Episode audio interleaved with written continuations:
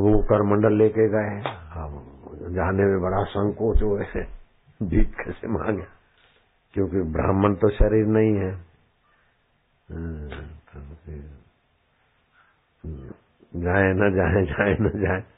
मैं क्या भिक्षा तो मांगनी चाहिए मैं अपना खाता हूँ अब चलो। तो लगभग पौने दो दो बजे होंगे। सिंधी कॉलोनी है डीसा में।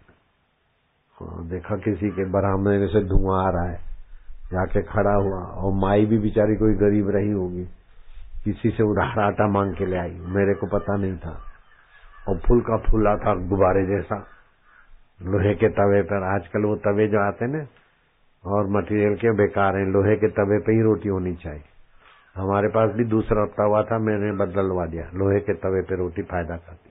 लोह तत्व आता है, स्वास्थ्य के लिए चाहिए।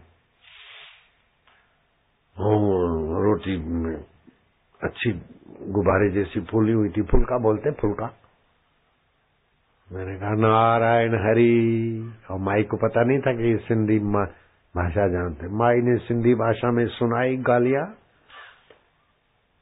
इतना अट्टा कट्टा मुआ लाल टमाटे जैसा शर्म ही नहीं आती है। पिन्नण एक तो आए पेन हल मुआ हल, चल मुआ अपने मन को बोला, देख ले, मज़ा साधु बनने का मज़ा देख ले। मान अपमान सम होना चाहिए, देख ले। अच्छा तो नहीं लगे उस समय, लेकिन फिर तुरंत विचार करके हुमायूं ने तो दिया नहीं, अब लड़ना थोड़ी है। भिक्षुक लड़ेगा क्या? आगे निकले।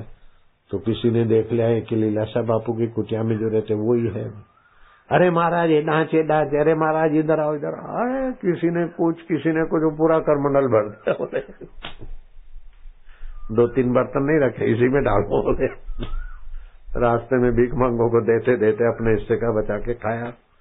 और दूसरे दिन जाए तो सारी सिंधी कॉलोनी में कोई खीर ले आवे, कोई पूरी ले आवे, कोई मालपुआ कोई कुछ वही करमंडल भर दिया, फिर तो भीख मंगों को भी चस्का लगा।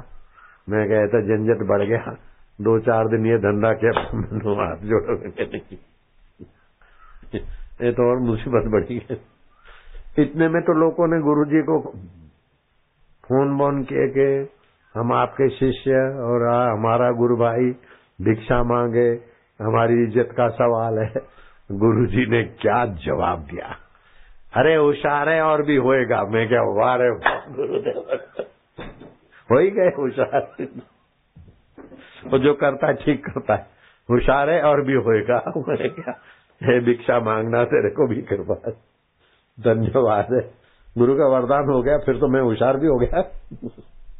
होशियार आए अजा थी दो